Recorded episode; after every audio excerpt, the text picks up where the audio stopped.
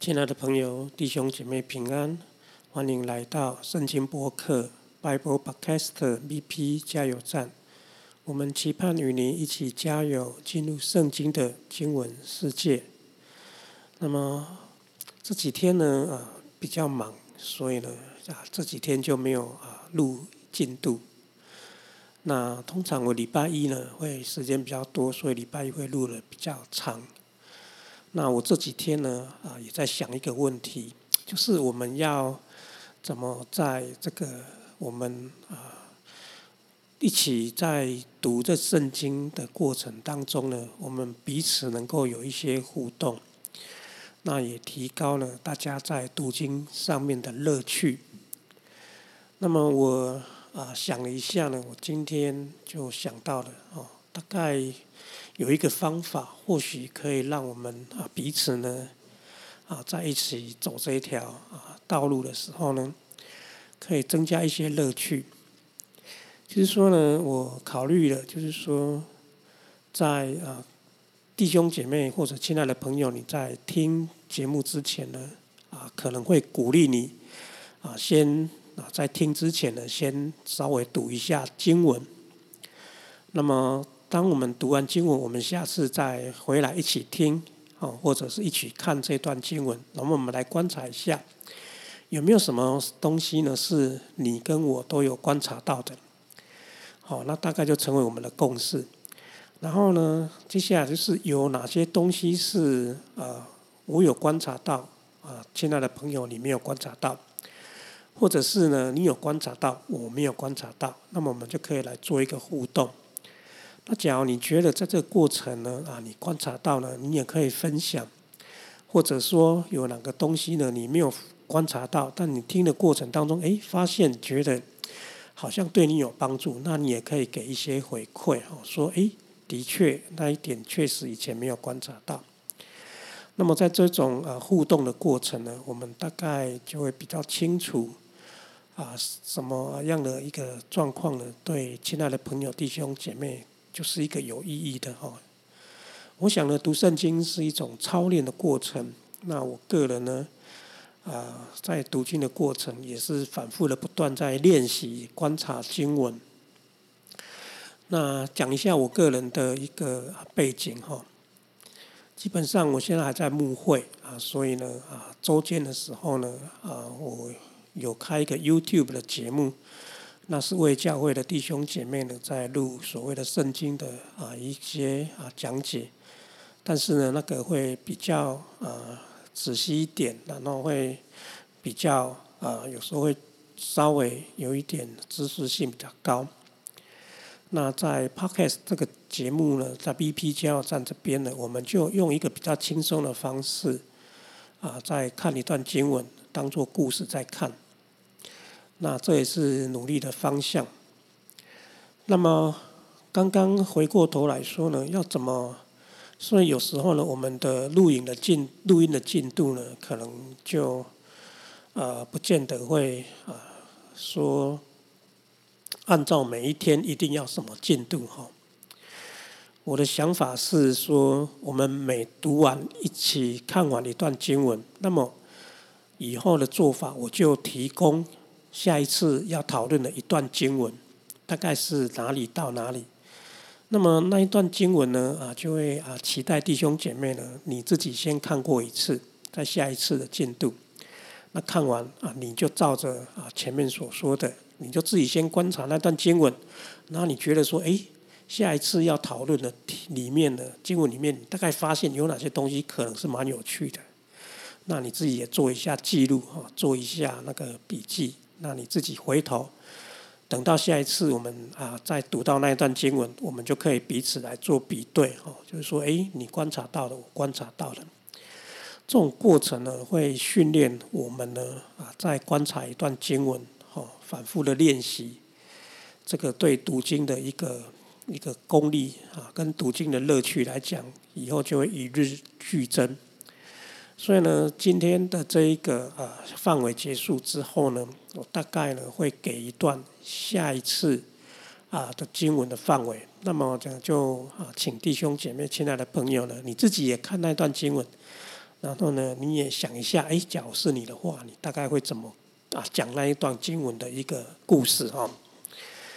那刚刚讲到说，我个人现在周间的在牧会哈，那不过呢，现在现在科技很发达哈，你假如有需要的话，你也可以写信给我。那么无论在世界哪个地方呢，现在网络都很发达，或者我们有需要啊，可以一起讨论啊，有一些事可以一起合作，或者是分享的机会呢。那么我想我们在网络上啊，都可以有一些啊互动。那么过一阵子呢，我也会啊加一个网站，那那个网站呢，我们就可以有更多的互动。好，好，接下来呢，我们要开始读今天的经文哈。那么今天的经文呢，我们就延续了上次的经文，就是亚比米勒他杀掉他的兄弟，然后呢，其中有一个啊逃掉的那一个人叫做约坦呢。就来到事件人要高利亚比尼勒当王的场合呢，在基利新山呢这个祝福的山呢，发表了一个咒诅的言论。那么接下来我们就要看这个咒诅的言论呢，怎么啊实现哈？怎么实现？所以呢，在今天的经文当中呢，啊二十二节呢，我们大概会一直呃读到啊所谓的读到四十五节哦，四十五节。我们要看第一段的咒诅，哦，第一段的咒诅。那么事件人呢，跟亚比米勒呢这一位啊基甸的儿子呢，他们之间的结盟本来就不是一个啊非常诚实的结合，甚至呢，他们当中那种结合本身就充满了所谓的利益的勾兑，所以这种基础呢，无论从他们的动机、他们的行为，或者是啊，他们啊结盟的基础呢都不太稳固哈，所以这种关系势必会产生问题。那么之前呢，约坦有说呢，啊他们会彼此啊伤害，然后有火会从荆棘出来，啊会烧灭啊亚比米勒，那也有火呢会出来烧见事件人。因此呢，接下来二十六。节呢，到一直到第九章结束呢，大概就是围绕了这两件事情发展。那么首先呢，二十六节呢，到我们今天要读了四十几节呢，它是实现了第一个阶段，就是有火从亚比米勒这个荆棘出来，烧灭了事件人。好，那我们就来看这个火怎么从亚比米勒这个荆棘出来，烧灭了事件人，以至于呢，成就了约坦。哦，那一个啊，所谓的咒诅。好，二十二节说，亚比米勒呢管理以色列人三人，哈，三年，所以亚比米勒也顺利的哈，继承了他父亲基甸哈耶路巴利呢，在以色列人当中的一个啊地位哈。但是呢，这个王虽然说是这个虽然是王，虽然是管理以色列三人了，但我们大概可以想象，以色列人大概呢也是对亚比米勒呢没有什么太大的好感。毕竟呢，他所取得的这个地位呢，并不是怎么风光的事情。二十三节呢就说了，上帝呢啊，就使恶魔呢降临在亚比米勒跟世界人中间。这里的恶魔呢，不见得是所谓的啊，我们常常说的什么属灵征战的空中的那个恶魔那个恶灵哦，不是。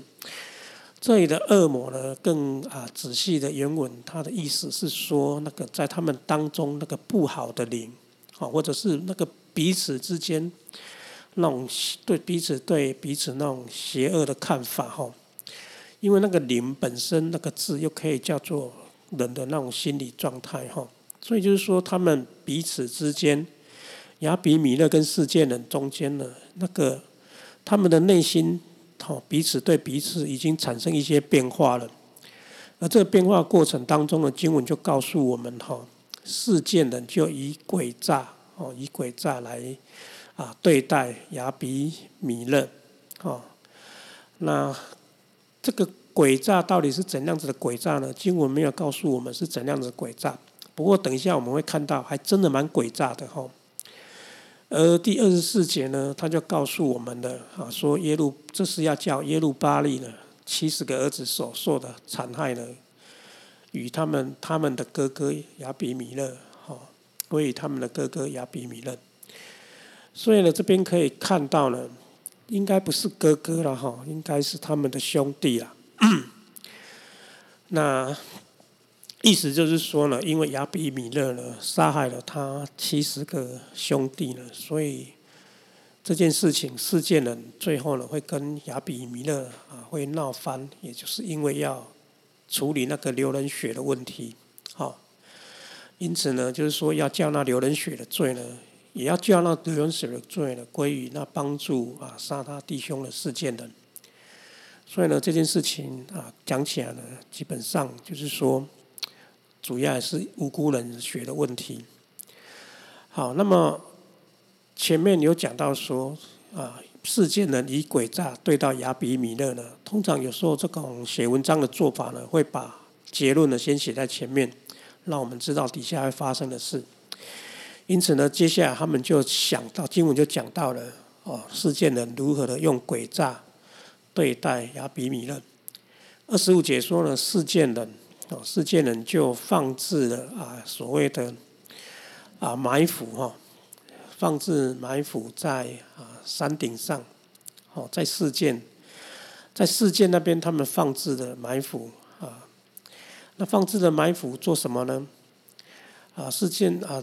要等候啊，等候那个亚比米勒哈，在那个山上，所以呢，看起来呢，他们可能是要害亚比米勒，而且是有埋伏，而所有呢，他们就抢夺啊，所有经过那里的那个道路的人，啊，那经文说这就是设下一个埋伏，而有人就把这件事情去告诉亚比米勒了。那这里的友人到底是谁呢？亲爱的朋友，你觉得这里的友人是谁？为什么有人会去报告亚比米勒这件事？好，可见呢，亚比米勒跟这四件人中间的他们的互信基础并不太好。你可以想象，假如你是亚比米勒人，然后世件人用一个不当的手段帮助帮助你登基，哈，你会对世件人放心吗？理论上是不会，哈。这就是你知道他是坏人，他是帮你的坏人，所以你更不可能对他放心。所以为什么会有人来报告亚比米勒这些事呢？原因就是亚比米勒在事件城里面有安插他的眼目，安插他的眼线。那这个眼线是谁呢？等一下在二十六节以下的经文的描述当中会提到那个眼线到底是谁，而那个眼线呢，还是亚比米勒特别安排的。那二十六节讲到另外一个人。他说提到有一个人叫做以别的儿子加勒，哈，跟他的兄弟们呢来到了事件城。那这个兄弟是真的兄弟呢，还是只是跟他在一起的人呢？我们不知道哈，因为有时候兄弟呢，有时候不见得有血缘关系。那这一家有血缘的关系呢，那就是以别的儿子加勒跟他的兄弟一起来事建成的。经文说事建成的人呢，啊，依靠他。什么叫倚靠他呢？倚靠这个字呢，就是说非常的信任某一个人，哦，信任某一个人，甚至愿意把那个啊主导权呢交在他手上，哦，这个字叫做倚靠，哈。那有时候这个字依靠又叫做人依靠神，所以把主导权呢交给神。那有时候是交给人，比如说这边呢啊，亚那个事件呢就把他们的主权、他们的信任感呢啊放在这一个所谓的家人身上。那前不久呢，世界呢还把他们的信心呢放在亚比米勒身上，不是吗？哦，他们就是因为这样才帮助亚比米勒，好说啊，你亚比米勒做王对世界人啊有好处。但是现在经文告诉我们，有一个人叫加勒，他似乎呢啊在事件城当中呢取得了人对他的信任，而这个事件人啊信靠他呢啊。接下来就讲世件人如何信靠他哈。二十七节说世件人出到田间去摘下葡萄、踹酒、摆设筵席，啊，所以呢，大概呢，他接下来描述的是一个啊欢乐的场合。那呢，假如从摘下葡萄跟踹酒呢、摆设宴席呢，我们大概可以猜测呢，那就是一个丰收的时节的一个啊季节。也就在丰收的时候呢，他们开始吃饭啊，快乐。然后呢，就摆设筵席，而他们吃呢，在哪边吃呢？是在他们的神啊庙中吃喝。那经文有说了，世界人在这种吃喝的季节当中呢，他们有讲到一个事情，叫做咒诅亚比米勒。那什么叫咒诅呢？咒诅就是啊，说不好的话，让啊，就是使别人接受诅咒嘛，哈。但事实上呢，这个咒诅这个字呢，应该有另外一个翻译方式，哦，叫做咒骂，哦，咒骂，或者又叫做啊轻看、轻视。也就是说，他们在这个吃饭的场合呢，他们啊有一个骂的对象，那个对象就是亚比米勒，很特别哈。世界人不知道为什么哈，好像就是跟亚比米勒闹翻了哈。如同二十三节那个经文说，上帝使他们中间那个恶的啊风跟恶的灵在他们当中，仿佛他们中间心灵上已经有疙瘩了哈，彼此都不太信任彼此啊，以至于呢就产生了言语上的一个轻视跟咒骂。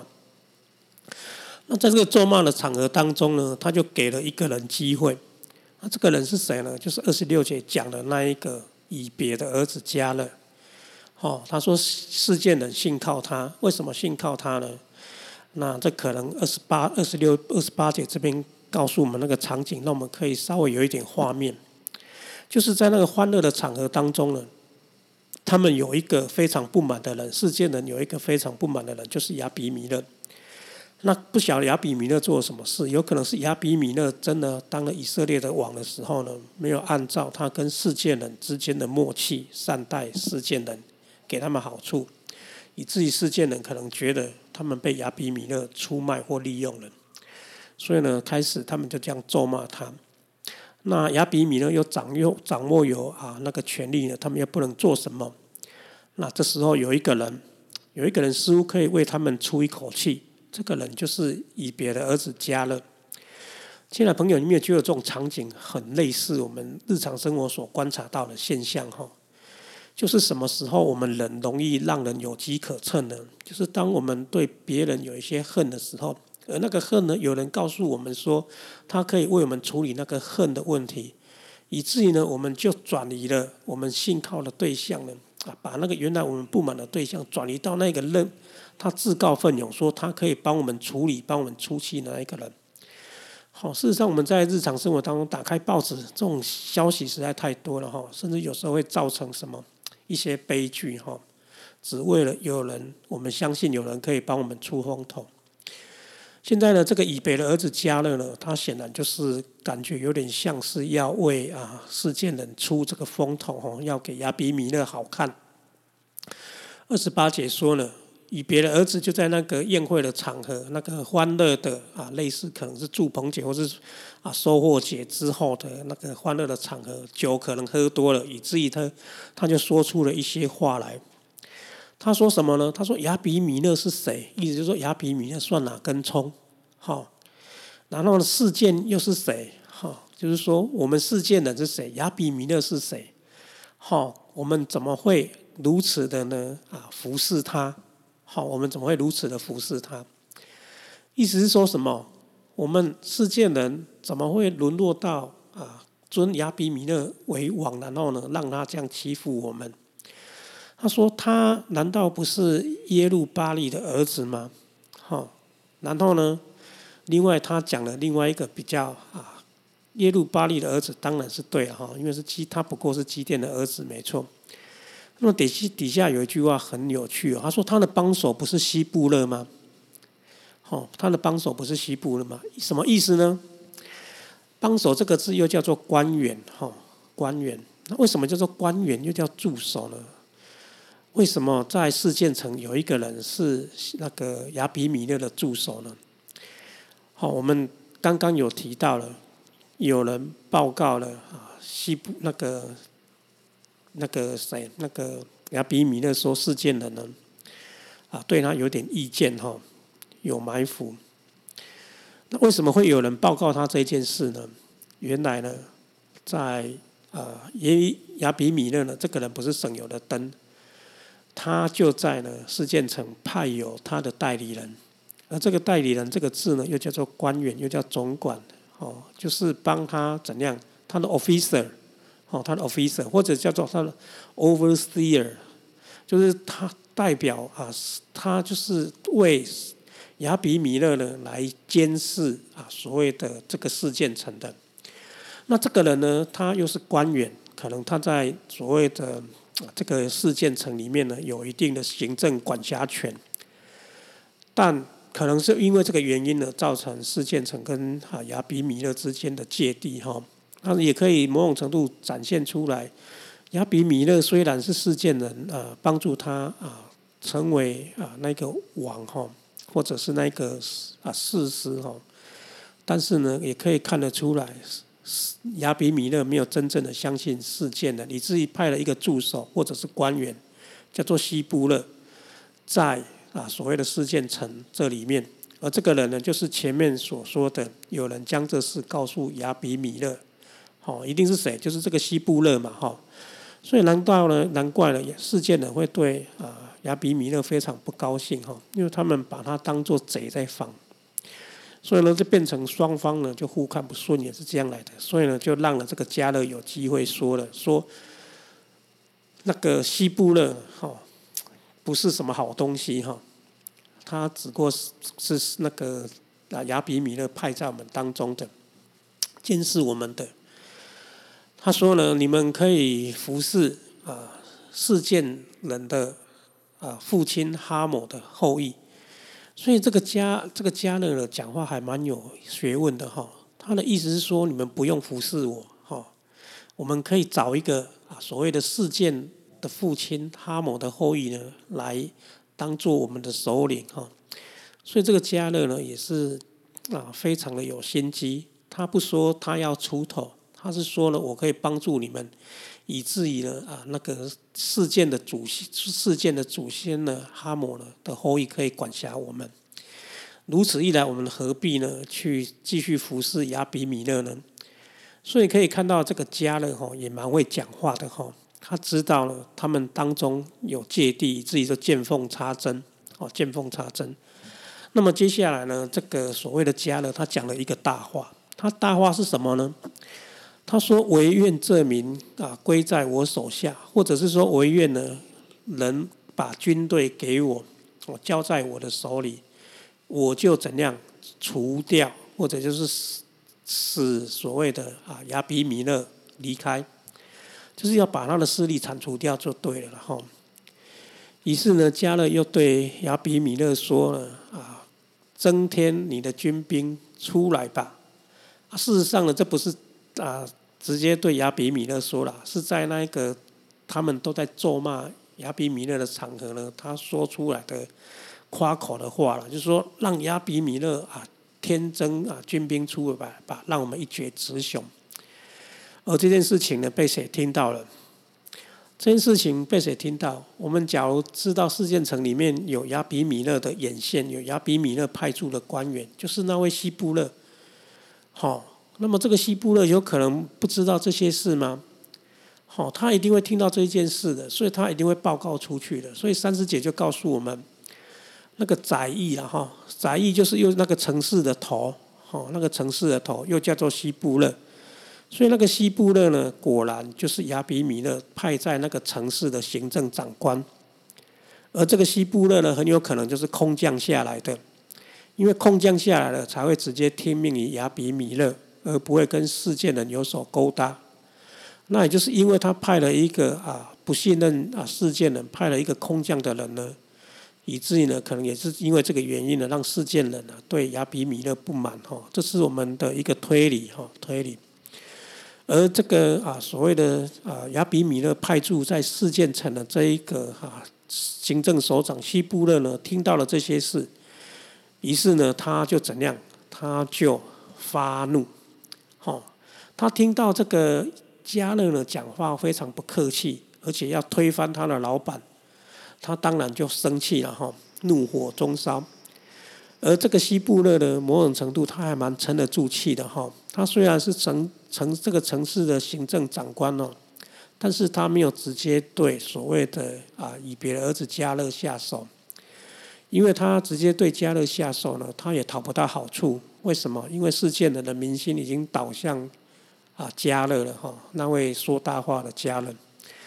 那么这个加勒真的可靠吗？哦，我们就要看他到底可不可靠哈。那三十一节就说了，西布勒呢听到这一些话，他没有直接对啊这个以加勒动手，他呢就打发人去见亚比米勒，把这件事情报告给亚比米勒知道。他说有一个人叫做以别的儿子加勒呢，跟他的兄弟已经来到四建城了，而且他来到这里呢，怎样煽动这一座城？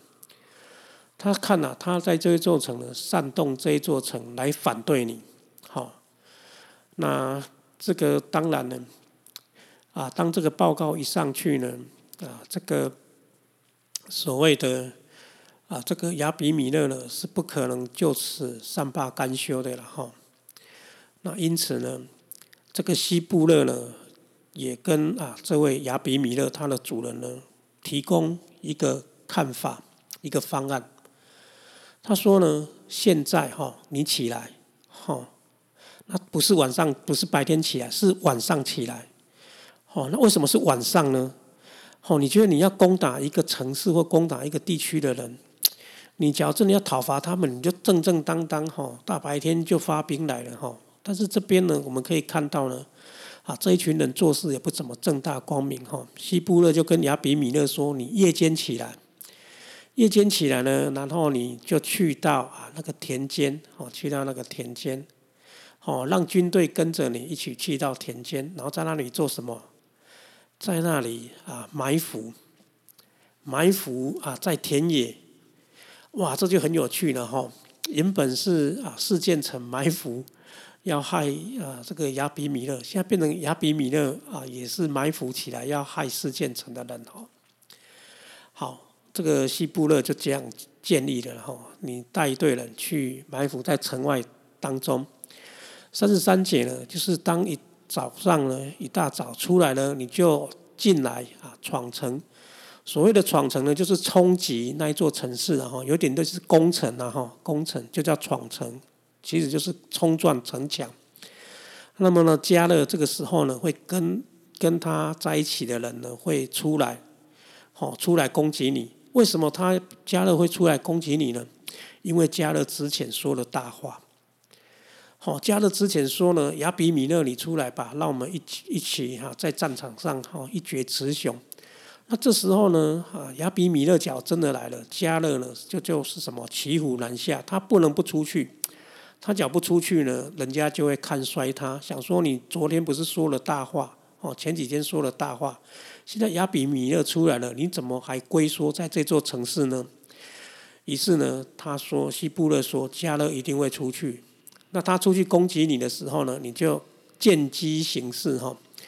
所谓的见机行事呢，就是说你就看他怎么出来，你就啊用你可以想到的方法对付他。那这对付的方式当然就是埋伏了哈，没有什么其他的方法哈。于是呢，啊三十四节。亚比米勒呢，听从了这个西布勒的话，于是呢，他就带了跟他的人呢，夜间就来了，来到四建城，而且分作，把他分作四队，然后埋伏，然后要等候事件的。所以呢，可以看到呢，啊，一场战争呢要开始了哈。亚比米勒啊，真的是要修理这个事件人。结果经文告诉我们。以别的儿子呢，加勒就出去了，站在城门口。这个以别很聪明哈，他没有离开城门很远哦。经文说他只站在啊这个城门口那边。为什么他会站在城门口呢？因为以别的儿子呢，加勒呢，他大概也是个会说大话的家伙了。他大概也知道了，他不可以离开城门太远。离开城门太远了，他肯定他会被亚亚比米勒消灭哈。因为呢，这个以北的儿子加勒呢，他大概也知道了亚比米勒不会啊，非常的大意的来到啊这个事件城，他已经做好准备，哦，就等在了啊加勒呢这个说大话的家伙出城去送死。所以经文特别有趣的说呢，加勒站在城门口，意思是怎样？他不敢出去。那亚比米勒呢？啊，跟跟随他的人呢，就从埋伏之处起来了。为什么呢？因为加勒不来，那亚比米勒只好去了哈。因为埋伏没用，哦，加勒不上当，加勒也非常聪明了哈。虽然看起来有点，呃，有点我们那个字呢很难听哈，有点不好哈。就是原人原版把话说的很大声哈，说大话，但是事实上亚比米勒来了，加勒也不敢出去迎战哈，所以只好站在城门口那边。那亚比米勒刚好只好就来了了哈，只好就来了。结果呢？这个啊，我们就接下来我们就可以看到，这个亚比米勒在城内呢，这个所谓他所派驻的官员呢，会发生一些功能。那我们来看呢，在通常这种情形呢，啊，这个亚比米勒所派出的这个官员希布勒可以发挥什么功能？我先问弟兄姐妹哈。假如啊，你看到这个雨欣以别的儿子加勒不愿意出去作战了，而且呢就在城门口那边装模作作样了，哈，不愿意出去呢，哈，那这时候你会用什么方法让加勒出去？好，你只要让加勒出去，基本上啊，你的功劳就为亚比米勒立下一个大功劳了，哈。我们来看啊，这个西布勒怎么帮助亚比米勒哈，让加勒出去。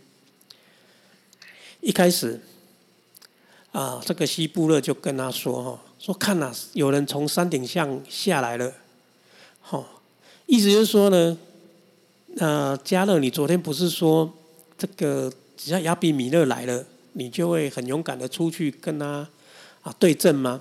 哦，而且军队人民都交给你了，你现在人已经从山顶上下来了，你应该去去啊，去去跟他对抗啊。”哦，西布勒啊，西布勒说啊，你那个西布勒啊，就对他说哈，说什么？对于那个山的影子呢？你以为是人？哦，你以为是人？好，所以呢，这句话呢，有点是在怎样，在在讽刺这个加勒了哈，他在讽刺加勒。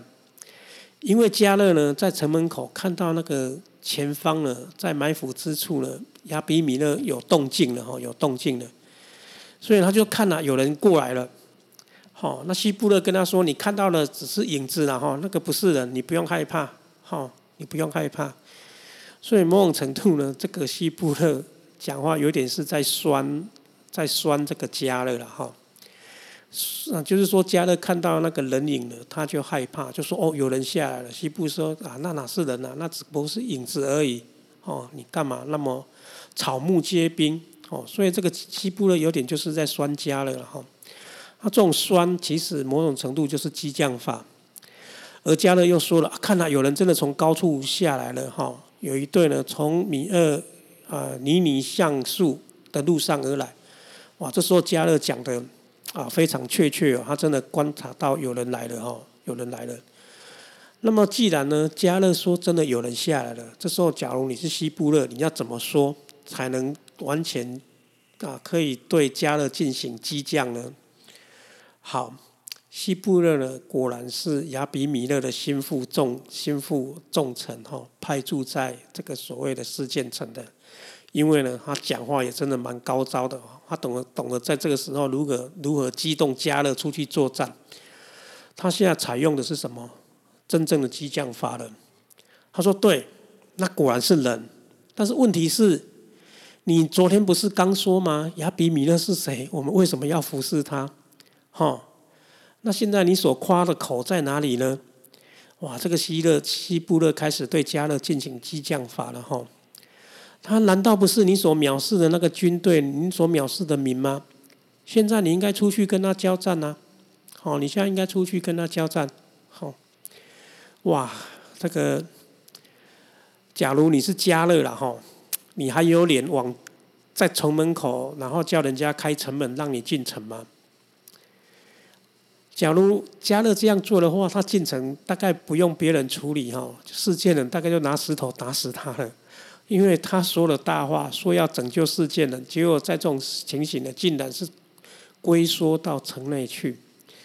所以呢，西布勒就是抓住了这个人心，他知道加勒呢只能出城去，他不能后退，所以西布勒就是这样啊，激动他哈，拿他曾经讲过的大话呢，激动他。所以呢，啊，在这个故事当中呢，让我们看到加勒以为呢，亚比米勒跟世界人中间有芥蒂，以至于他有机可乘，可以成为世界人的首领。但是，也就是因为他说这些大话呢，让自己陷入一个啊危险的境界，以至于呢，他必须兑现他所说过的，要跟亚比米勒对仗。哦，所以啊，看到加勒这个人呢，也让我们想象想到一件事哦，就是日常生活中呢，我们要谨慎言语哈，不要把话说的太满。好，OK，好，所以三十九节就说了。加勒呢，只好勉为其难的率领啊，事件呢去跟亚比米勒交战。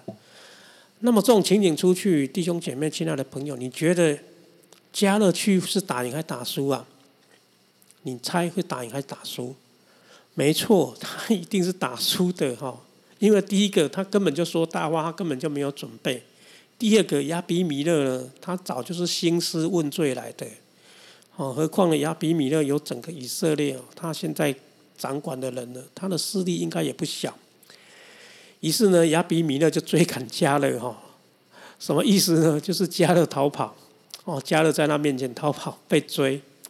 经文说呢，有许多受伤扑倒了，直到城门口。所以你也可以看到呢，加勒逃跑是往哪边逃跑？他是往城里面逃跑哎，往城里面逃跑。他现在已经顾不得面子了哈，即便他知道他往城里城门跑了，会让世界人耻笑他。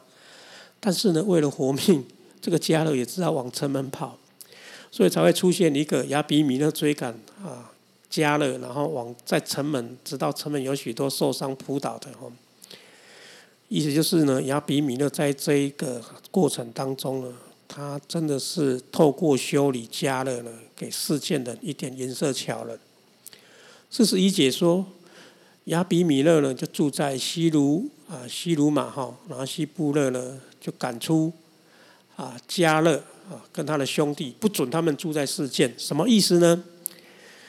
这个所谓的啊，这个说大话的加勒呢，他为了活命呢，他跑回城内，但是他问题，他回来城内，人家会接纳他吗？哦，你觉得世界人会唾弃他，还是再给他一次机会呢？哦，事实上，世界人大概也觉得这个加勒只会说大话，没什么实力哈。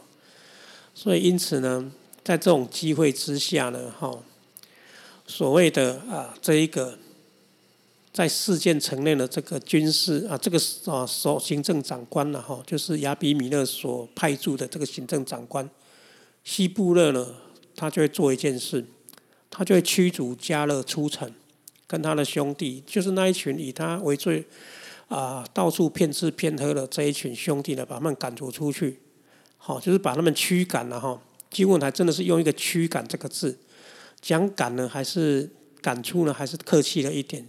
事实上，他用的那个字叫做驱逐，哦，驱逐。那希布勒当然会驱逐这个啊所谓的加勒嘛，哈，因为因为他事实上也得罪了亚比米勒，哦，那西部西部勒没有把他抓起来，大概也抓不起来，因为。毕竟呢，啊，这个加勒也有一群跟他的人，他知道把他赶出去，不让他们住在世界。而这件事情呢，可能是加热的事情呢告一段落。但是，假如是亚比米勒呢，我们说亚比米勒是一个手段凶狠的人，这个时候他可能放过世界人一马吗？不是哦，他不会，他是一个心胸狭隘的人。一般人这个时候应该会跟世界人啊寻求和平。但是呢，亚比米勒是何许人呐？他都敢下手杀掉他七十个兄弟了，他怎么可能在这个时候呢，还好好的对待四件城呢？因此，接下来的三节经文呢，就要告诉我们，那个咒诅的第一个阶段生效了，就是有火从荆棘出来，烧灭了四件城。四三四三节说啊，这个亚比米勒把他的人分作三队，埋伏在田间。只要有世界人从城里出来，他就击杀他们。哇，这样看起来呢，啊，亚比米勒似乎是不要让世界人呢有活路哈，只想把，就是说他们一旦出来了，就一定是击杀他们。那这样讲起来，世界人还敢出门吗？不敢哈，甚至连逃都没地方逃，因为一出来就被杀。所以他等于是把世界人围困在世界城内了哈。那么另外亚比米勒呢，也有一一对，除了三队人埋伏在田间要杀事件人呢，亚比米勒也非常的积极，他也率领了一队的人马呢，去叩门，哦，叩那一个城门，哦，就是冲冲那个城门啊，就是所谓的闯城，而且就站在城门口，哦，站在城门口，然后呢，那那两队呢，直闯到田间，击杀了众人。OK，经文就是说呢，啊，这个啊，所谓的有两个啊，有两队呢闯过去要攻城的人分作两队，然后就一直啊攻打那一座城，然后在所谓的啊所谓的田间呢，啊外面的田间也击杀啊四件人。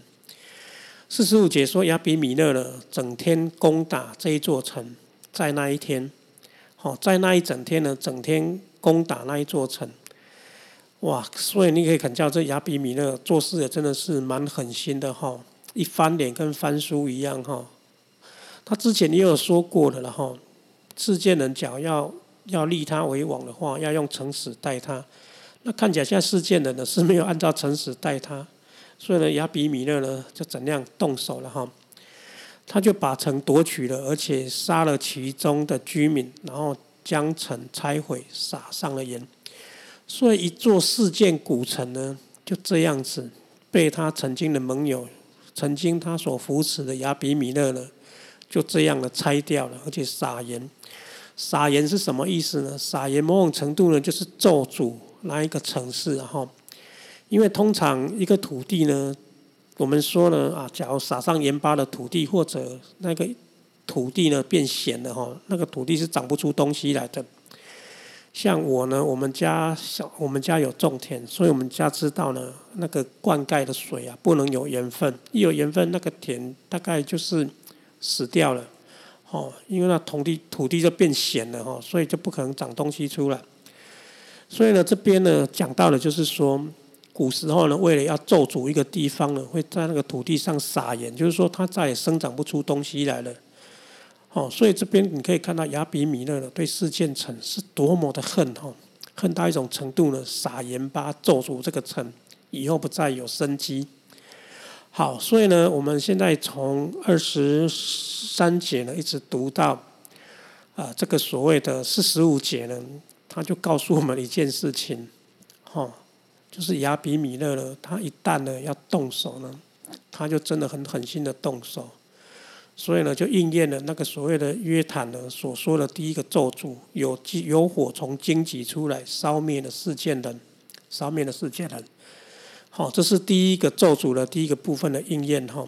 而这个过程当中，也可以看到世界人呢原本指望一个加勒，就没想到这个加勒只不过是个说大话的家伙哈。所以讲起来，世界人也真的是蛮愚蠢的，然后所托非人哈。原本啊，他们扶持亚比米勒就不退了，但后来呢，还是怎样，又遇到了一个说大话的加勒，哦，哦，都是所谓的不是啊善类哈。好，那么我们先停留在这一段哈，就是啊亚比米勒看起来呢，他取得了优势，取得了优势，他烧灭了四件人。那么四十六节呢？下次我们要读四十六节，九章四十六节要读到九章五十七节。那么我也邀请弟兄姐妹呢，你亲爱的朋友呢，你自己呢先有空呢先读这几节经文。那么你也去观察这几节经文有什么地方特别的不一样哈。那我提一个提示一下哈，就是说事件人他们后来呢看到啊所谓的亚比米勒攻攻进来之后呢，他们躲在一个地方。那你去观察一下那个地方有什么特别之处？说他们所躲的地方有什么特别之处？哈。那么第二个呢？啊，那你就当他们躲在那里了，你观察一下亚比米勒是用什么方式来对付四建城，而对付的方法呢，跟那一个咒诅的事情呢有什么相关联？有什么相关联？那第三个呢？那你观察到亚比米勒呢？啊，他是不是就如此呢？就制服了四建城？还是亚比米勒呢？他后来也如同那个咒诅呢应验了，他也被所谓的事件事件人呢反扑。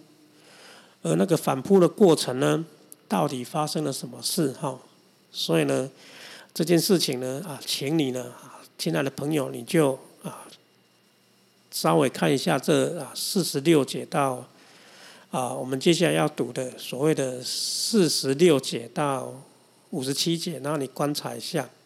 它这当中有哪些特别的地方？好，那么我们下次再来读这个经文。这段经文很短了哈，我们应该都蛮容易读的。我相信我们下次再回来一起读的时候呢，我们会有许多的共识，还有观察到许多啊类似的地方。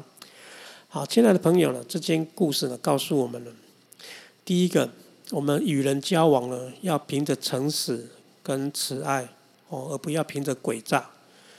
凭着诡诈与人交往呢，到最后一定会像世件人跟这个亚比米勒一样，一时的利益结合，到最后一定会反目成仇，因为那个生命的基础就不对，结出来的果子就不会对。那么第二个呢，我们在这个当中呢，也看到了所谓的啊亚比米勒的狡猾哈，从那派派驻了西布勒这个狡猾呢，在整个事件城，我们就可以看到。事实上，的确在我们日常生活当中，有人就这样子对我们不太放心，哦，所以会啊派一些人呢，在我们周边呢，可能就是试探我们，或者是监视我们都有可能。那我们面对这样子的人，我们只要保持平常心，我们不做啊亏心亏心的事情呢，我们按照主的旨意行呢，主会保守我们。那么第三个呢，就是呢，我们看到这个说大话的加勒呢，也给我们一点点提醒，就是说呢，人呢不要把话说的太满哈，然后也不要因为有那种不良的动机，以至于呢啊说出一些不该说的话，以至于那些话超出自己的实力呢，没有办法兑现了，最后只好自己吞下那个恶果哈。